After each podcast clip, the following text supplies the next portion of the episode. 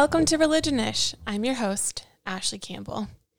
This episode is the second installment of the Religionish SCOTUS Watch. So if you've not listened to the first edition, please do go back and listen to Religion and We the People.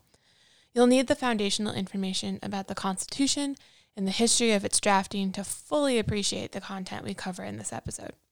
No rush. Go listen. I'll still be here. For those of you ready to tackle new material about religion, the Constitution, and the Supreme Court, get your notebooks ready. Today, we're going to be covering the idea of the separation of church and state and what it has to do with the Establishment Clause. I'll end by introducing you to the first disputes in the U.S. that really cite the religion clauses in the Constitution, but getting into detail over those cases will be saved for next time. I don't want to overload you with too much new information. You ready? Because it's time to get nerdy.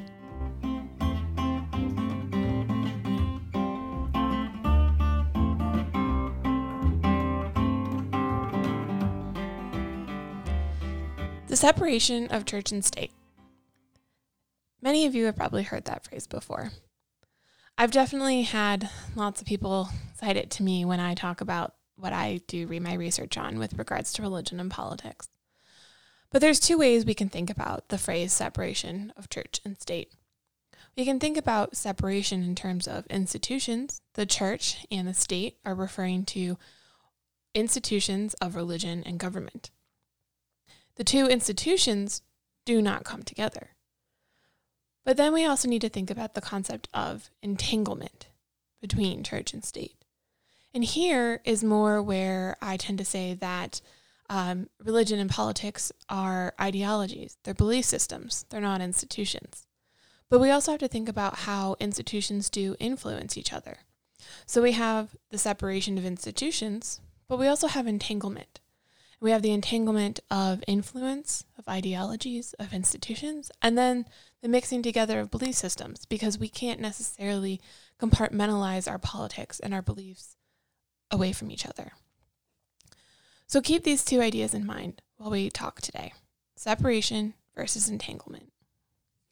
Now, the founders uh, were really influenced by John Locke. He was an Enlightenment um, philosopher about politics and government.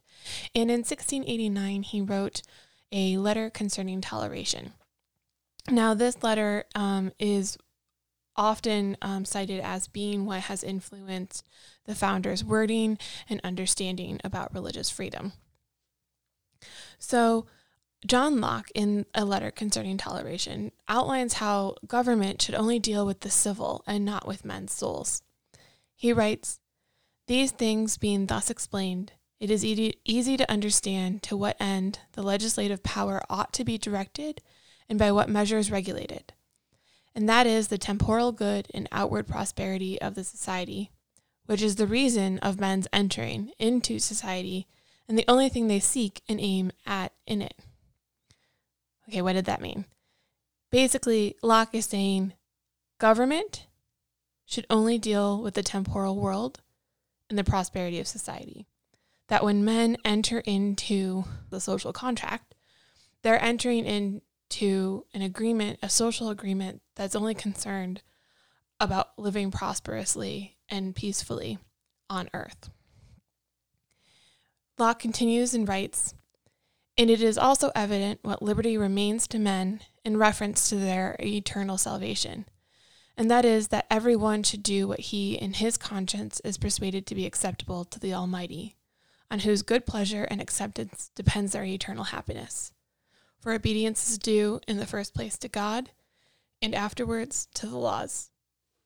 So here we have this beginning idea of um, freedom of conscience. And so you should not be forced to practice any particular type of religion or be told to believe in a certain way. That the order of law and government is separate from salvation and men's souls. So, understanding how John Locke influences the founders is great and all, but we also really need to do the work of looking at Thomas Jefferson and James Madison, the two key advocates for the religion clauses. But first, a rewind. To fully understand what the separation of church and state means, we should look at examples of unified establishments. And what do I mean by that? A unified establishment is when the church and state are actually cooperative and working together. So, the legal establishment of religion is usually what I mean by the idea of unified establishments. And the most common example that the founders would have been engaging with is the Church of England in the UK. So, let's remember what I'm about to say. We're sitting in the 1700s, you know, um, the 1600s. We had the Puritans coming over um, with their claim to seeking religious liberty. So in the UK, the Church of England is a national church. It has governmental control over doctrine and personnel. So um, it's it, back then the the monarch and parliament, mainly the monarch, had influence over what um, church doctrine was and over who different bishops and priests were. There was also the suppression of other faiths. If you want a really clear example of this, following Henry VIII, um, you have the reign of his two daughters, Mary I and Elizabeth I. And these two queens um, had differing views on religion. And if you know the legend of, Mary, of Bloody Mary, that would be Queen Mary I of England, and it was because she did um, a lot to really suppress Protestantism and to bring Catholicism back to England. And then when Elizabeth became queen, she was a Protestant. So the persecution of Catholics wasn't as great as it was um, prior, but there was still suppression of any other tradition than the form of Protestantism that Queen Elizabeth followed. Also, you have um, the church having political influence through the way in which the government is run. And so this means that um, church leaders are talking about who should be holding what positions or um, is an alliance with this country a good idea or not? So you definitely have the government influencing the religion and the religion influencing the government. And then um, this was definitely more common um, in the 1600s, still sometimes in the 1700s, but there was compelled attendance and support which means that it doesn't matter if you were an adherent to the Church of England and you were a Protestant and identified as a believer, you were still compelled to attend religious services. And you were required to to support the church, whether that was monetarily, ideologically, et cetera, et cetera. So in the colonies, the concept of establishment varied. The southern colonies tended to kind of more reflect the British establishment with the Church of England. And then New England had a bit of a different model. So in Massachusetts, the relationship between religion and government was more theologically grounded, and it was based on this idea of creating a Christian commonwealth that pursued divine works. Historical establishment is not necessarily the point of this episode, but I do want to highlight what we are thinking about when we're thinking about disestablishment and how that relates to the forms of religious establishment that the founders were experiencing and had been used to. But if you are interested in the topic of religious establishment in the colonies, especially with regards to New England, I'll post a, a few links in the show notes. The first separation of church and state comes from a letter that Thomas Jefferson wrote to the Danbury Baptist Association. He wrote, quote, Believing with you that religion is a matter which lies solely between man and his God, that he owes account to none other for his faith or his worship, that the legislative powers of government reach actions only and not opinions. I contemplate with sovereign reverence that act of the whole American people, which declared that their legislature should make no law respecting an establishment of religion or prohibiting the free exercise thereof, thus building a wall of separation between church and state. So, what is Jefferson saying? Well, first off, he's saying to the Danbury Baptist Association that he agrees with them that religion is a matter between the person and God. Whoever you believe in, whatever your deity is, that is your business. It's not the business of government. And then he begin, continues to kind of laud and congratulate the American people and the the writers of the Bill of Rights who established the religion clauses. And Thomas Jefferson is is saying that because of the religion clauses, the institution of the church cannot influence the state, has no say over the state. The church cannot control parts of the state. And similarly, the state cannot control the church. So there's a wall of separation.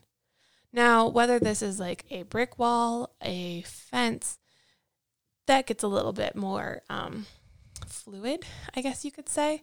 Because let's think back. I introduced us at the beginning of this episode to the ideas of separation versus entanglement. Yes, there is a separation of institutions, and it's not uh, a form of control between church and state like there has been, like the founders were used to in England, but it's not a brick wall. It's not completely separated. You do have ways in which the church religion and the state and religion and government, however you want to phrase it, are are influencing each other, are having an impact. But it's not a legally approved, legally guaranteed control of one over the other. So now that we've read that letter from Jefferson and that excerpt from the letter, it's no surprise that Jefferson and his friend James Madison really led the way in ending the establishment of religion in Virginia. Jefferson and Madison are both residents of Virginia. And it's actually the disestablishment of religion in Virginia that then influences the writing of the First Amendment's religion clauses. It's also important to know that it was James Madison who initially drafted the Bill of Rights to the Constitution. Of course, Madison alone did not construct the Bill of Rights.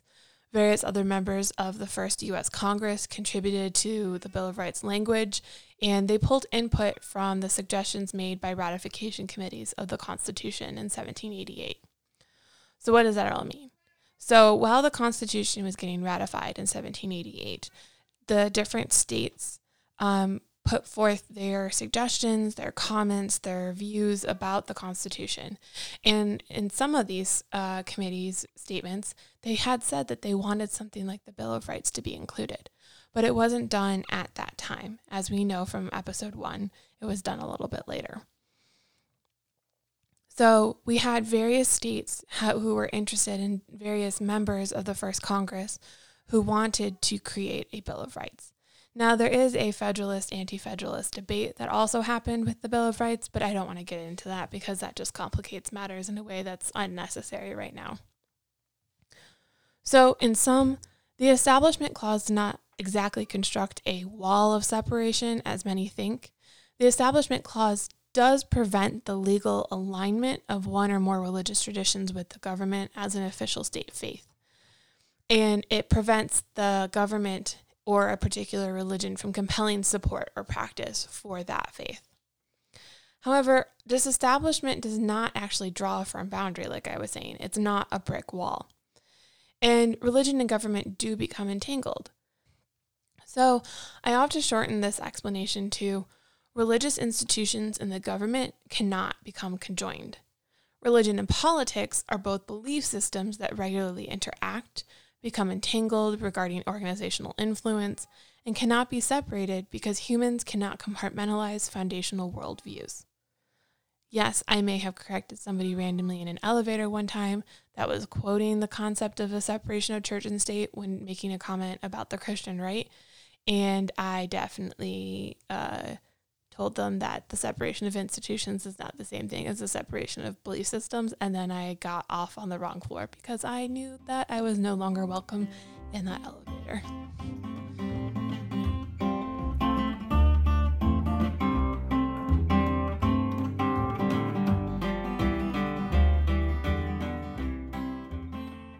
The first challenge to the religion clauses comes in the mid 1800s over mail. Yes, you heard me correctly. The first debate about religion clauses in the Bill of Rights is over mail. In 1810, the federal government required the Postal Service to be open for at least an hour on Sunday. Now, you have to remember there are very, very adamant Christians at this time. Not that there aren't still, but it was a different time. So, very various advocates for what we know as Sunday laws, or the prohibiting of certain acts and services on the Christian Sabbath, were appalled that the Postal Service would be open on a Sunday and that the government mandated it. So, during the 19th century in the US, the majority of commerce and other businesses were actually closed on Sunday.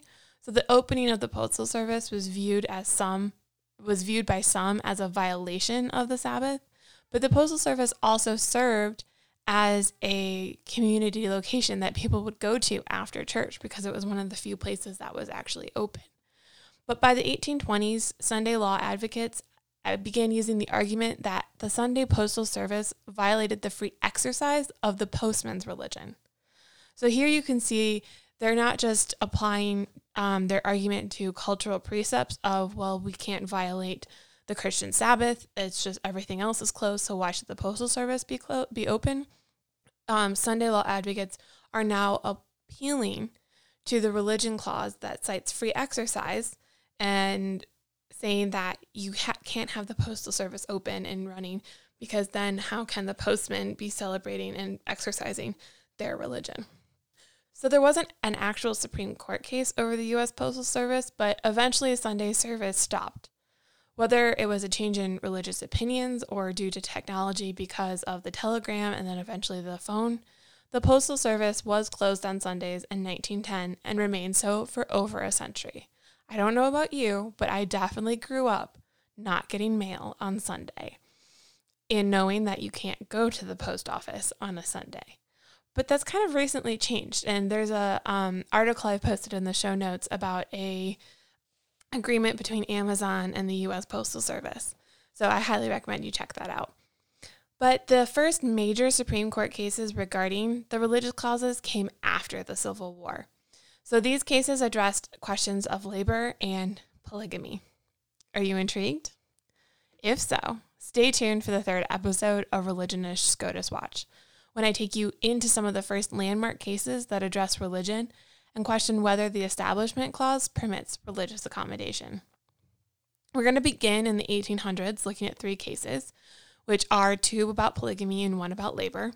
From there, we'll move thematically, examining cases addressing education, taxes and corporations, public prayer, free speech, religious discrimination, and the meaning of religion and its authenticity. There's a lot to cover, and I promise I'll give it to you in small doses. But I do want to know what topic you want to hear about first, whether it's education, religious discrimination, taxes and corporations.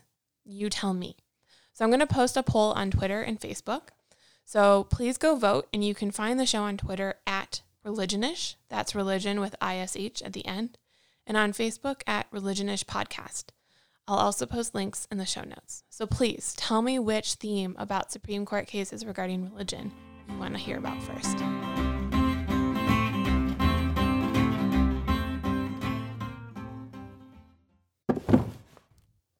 All right, book corner. So I just finished reading Dead Wake by Erik Larson. If you don't know any of Erik Larson's work, I highly recommend you check him out. He's a fantastic author that writes um, historical narrative work. So he uses a lot of archives and primary sources to craft together a story that reads like um, a fiction book, but it's actually completely based in um, archival work of like a historian quality level. It's amazing. His style of writing is wonderful. The work and the detail he puts into his his writing is amazing. Um, Dead Wake is about um, the Lusitania. So if you don't know what the Lusitania is, it was a boat in um, the early 1900s that was sunk by a German submarine and was one of the leading reasons or one of the contributing factors, I guess I should say, to the U.S. entering World War One. So I highly, highly recommend checking out Dead Wake by Erik Larson or any of his other books, actually. I'm also really, really excited um, for a new book that just came out. If you follow Religionish on Instagram, you saw me kind of unbox the book and like kind of get really excited about it. It's by Jack Jenkins, who is a reporter for Religion News Service. And the book is entitled American Prophets, and it's all about um, progressive politics and the religious left. And I'm really excited to start reading it and um, to eventually have Jack come on the show. So, if you want the full title of Jack's book, it's American Prophets The Religious Roots of Progressive Politics in the Ongoing Fight for the Soul of the Country. I'm super excited. Um, I am not excited, though, to trudge back through uh, Rousseau's Social Contract, which is I have to read for part of my dissertation. And I'm not going to lie, I like, you know, enlightenment philosophers about politics are all great and everything and important, but the writing is so painful to read. But there's also books on religion and populism to be read for my work, so I can kind of avoid the social contract for another week. Yay! You're a nerd. A nerd. You're a nerd. So, recently, in a package that um, was ordered from eBay, there was a $1 million fake bill, and it has Benjamin Franklin on it, and it's definitely a marketing ploy. But um, on the back, it says, In God we trust, which is on our money. But then it has an entire, like, long paragraph written, and this is how it begins. Here's the million dollar question Will you go to heaven when you die? And then it continues to talk about sinners and Jesus and things like that. And it ends with a website called livingwaters.com. On the front, there is something that says seen by millions and the website fullyfreefilms.com. Fullyfreefilms.com reroutes to livingwaters.com.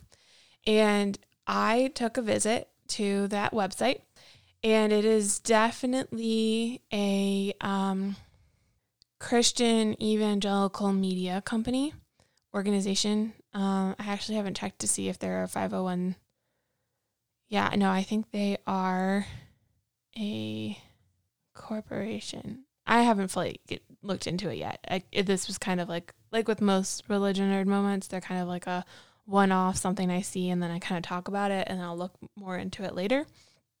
But um it's definitely a missionary service with a location in Southern California and it has it produces movies with um, titles such as Evolution versus God and The Atheist Delusion. There's also TV shows, and the TV show is called Way of the Master. So I'm definitely going to be doing some more research about this organization. Um, and kind of uh, maybe do an entire episode about it because there are lots of these types of media, religion um, organizations that produce things and um, are really trying to uh, use media as a way to evangelize. And there's an entire other episode to be done about the history of um, evangelizing and the use of media in the United States by Christians. Um, but right now, just wanted to tell you about this um, promotional million dollar bill that I got in a package that I ordered. Um, and I will post photos of the front and the back of it, and you can read the entire paragraph if you're interested. And um, hopefully, I'll be doing some more research into living waters and get you another episode about it.